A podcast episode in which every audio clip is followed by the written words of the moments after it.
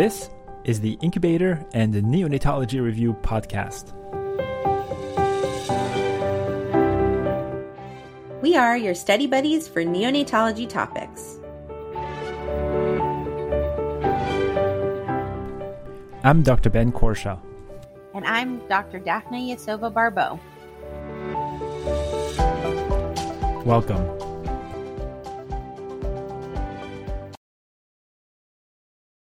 Hello, everybody. Welcome back um, to the Incubator and Neonatology Review podcast. It is Thursday, and we are doing neurology questions. Daphna, how are you?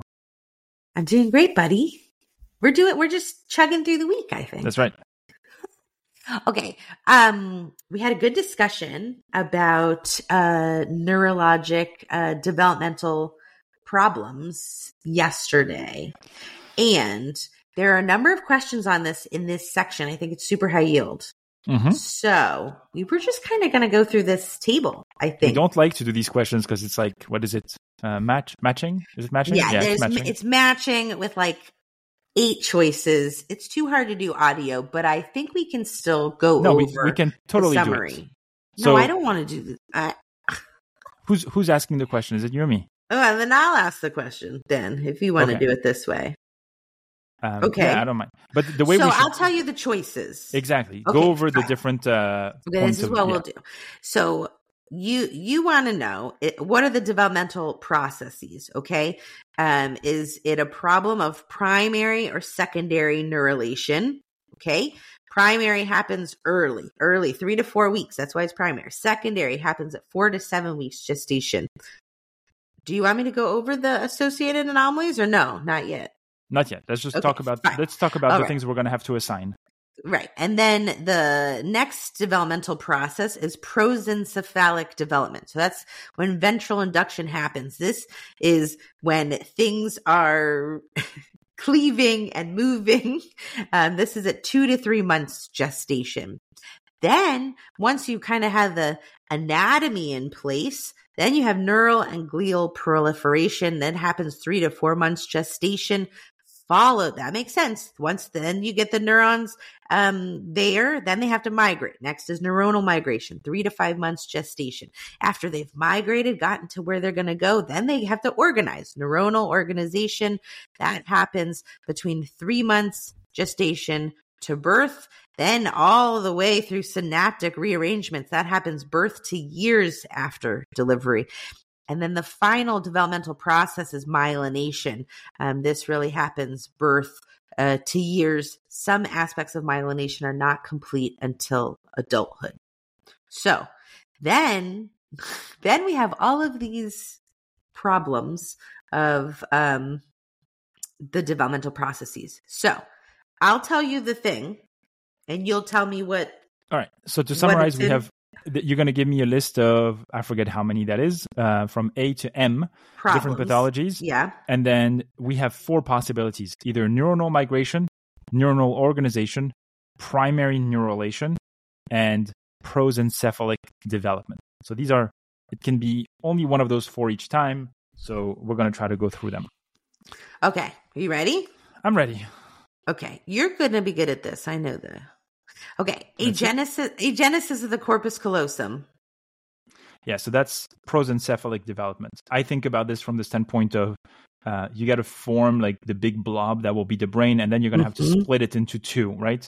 Um, I think about this because of I think of schizencephaly, where the right the the holes in the brain. The, the I think of separation when when we say those words, and so I think uh, the corpus callosum is when that separation is should be helping with that separation. So I think agenesis is prosencephalic development. Okay, just to be clear, when you say schizencephaly, no cortex, that actually is a problem of neuronal migration. Oh, I just want to, Shoot!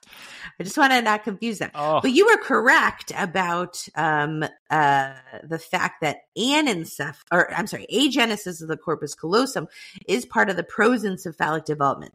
So prosencephalic development, you were right. I think it's when all of the bihemispheric crossing things, all the Yeah. midline stuff. So you don't get cleavage, you have holoprosencephaly, abnormal midline development, agenesis of the corpus callosum, agenesis of the septum pellucidum, septo-optic dysplasia. That's always very very dangerous when the thing that helps you remember the correct answer is based on like the right. it's not the right concept. That's never good. Okay. All right. I'm going to give you another one. Okay. Anencephaly. So anencephaly is like one of the primary things, right? It's about like just creating the brain. So that should be primary neurulation. That's right. Very early on. It just just did not form correctly. Mhm. Okay. What about Angelman syndrome? No clue.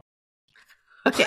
So, Angelman syndrome, one of our uh, genetic disorders, okay, that really is a problem of neuronal organization. Hmm. So, um, disorders of organization. So, you see that in trisomy 21, Fragile X, autism, Angelman syndrome, even in prematurity.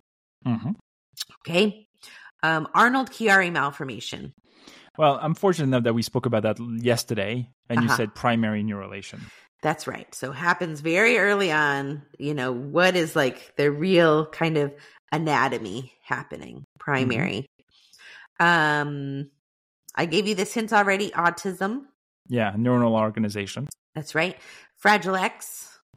Uh, fragile X. Um, I don't know. I'm going to say neuronal organization again. That's right. Okay. Whew. Holoprosencephaly. Well, I mean, I, am going to say prosencephalic development. That's right. It's in the name. Okay. Yeah. uh, very good. So, um, when the um, when you know there's a problem with the cleavage, you get holoprosencephaly. Okay. Mhm. Um, lissencephaly. Lissencephaly is one. neuronal migration. That's We right. we spoke about that yesterday as well, right? That's right. Myelomeningocele. Ooh. Ooh. Myelomeningocele. It's not in the it's not in the skull, so how am I supposed to know that? I know. I know. But Uh, this thing is developing at about the same time. That's true. Um, that's interesting. Mm, I would say primary neurulation. So close. It's in the same category. Um, it's it's it is it is part of primary neurulation. Neurulation. Um, I think mostly depending on where it is. Okay, but but technically, the myelomeningocele is primary neurulation. Uh, when you get into meningocele, lipomeningoceles, myelocystocele, lipomas, tethered cords, those are secondary neurulation. Um, but myelomeningocele and those are in primary neurulation. So brain, spinal cord, except the lower sacral segment is primary neurulation. Very good. that okay? Okay, that's what that's what I Yeah. was like. That's what I said. Yeah, I it just I think depends where it is. Fine. So if it was in the lower sacral segment. Fine. But yes, you got it correct. Okay. Okay. Uh pa- pachygyria. Uh, I mean, I don't know. I, I don't uh, think about that very often, thankfully. But I'm assuming gyra has to do with the the gyra of the brain. So I'm going to say neuronal migration again, just like uh. Yeah, that's right. So any so that will help you with polymicrogyria. Yeah, same. Okay. And schizencephaly. Well, thankfully, you told me now that I shouldn't think of schizencephaly and prosencephalic development together That's right. because you said neuronal um, migration. That's right. That's exactly right. And then trisomy 21. Trisomy 21, I mean, it's I guess it's another one of these syndromes. So I'm going to say neuronal organizations. Very well. Okay. I think you did pretty good. I survived. Yeah. All right. All right. You're next. Question 49. Uh, Daphna, which of the following statement is true about brachial plexus injuries? Choice. I told you they were coming. I Oh, yeah, you. they're always coming. um, choice A. Erb Duchenne palsy is associated with absent palmar grasp and biceps reflexes. Um, choice B. Klumpke's palsy occurs more commonly than Erb Duchenne palsy. Choice C. Large for gestational age infants are at increased risk of brachial plexus injury. Choice D, lower brachial plexus roots are more vulnerable to birth related trauma. And choice E, only a small number of brachial plexus injuries are unilateral. We're looking for the true statement. Sorry, I I was muted. Okay, there's a lot of things going on in my house right now. Okay, this this these you got to know, but I mean, they gave me a very easy, true answer here. Like I know that large for gestational age infants are at increased risk of brachial plexus injuries. Uh, I'm yep. pretty sure that's the true statement. But let me let me look.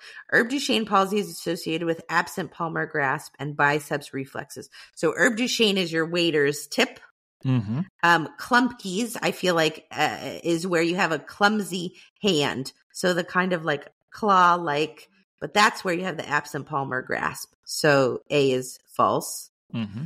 Klumpke's palsy occurs more often than Erb Duchenne palsy. Uh, that's false because it's the upper brachial plexus roots that are most vulnerable to birth related trauma. So that makes D false only a small number of brachial plexus injuries are unilateral.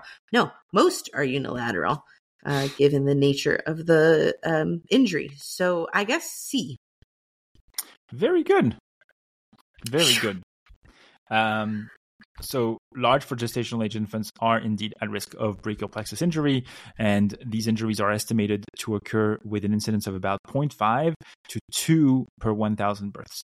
Uh, they result from stretching of the nerve plexus and the roots at the time of delivery. Now, the part of the plexus and the roots that are more at risk are the upper roots due to traction and injury compared to the lower roots. 90% of brachial plexus injuries are unilateral, and the injury more often occurs in the right hand than the left hand um, large for gestational age infants are at increased risk to birth related injury.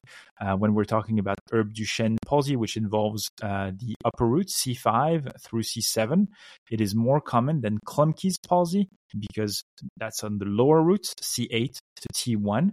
And as you mentioned, Erb Duchenne is the waiter's tip with the adduction and internal rotation of the arm, extension of the elbow, pronation of the forearm, flexed wrist, and flexed fingers. The biceps reflex is generally absent while the palmar grasp remain intact. That's how the waiter can collect his money. That's correct. That's a good way to remember that. Klumpke's palsy is um, is rare um, in isolation and evident by weakness of the flexor of the wrist and fingers and finger abduction. The biceps and grasp reflex are often both absent. Infants who go uh, on to have infants who go on to have full recovery after a brachial plexus injury often show improvement by two weeks um, and recovery by six months of age. I think about 95% recover within that time frame. Uh, residual impairment at 15 months of life is usually synonymous with permanent uh, impairment. So that's kind of scary. Mm-hmm. Okay. Okay. Good. Awesome. Really good. I'll see you tomorrow, buddy. Sounds good. Bye. Thank you for listening to this episode of the Incubator and Neonatology Review podcast. If you like our show, please leave us a review on Apple Podcast or Spotify. We would love to hear from you, so please feel free to reach out to Daphna and I via email by sending your messages to nicupodcast at gmail.com. You can also message the show on Twitter at nicupodcast. Thanks again for listening and see you next time. This podcast is intended to be purely for entertainment and informational purposes and should not be construed as medical advice. If you have any medical concerns, please see your primary care practitioner. Thank you.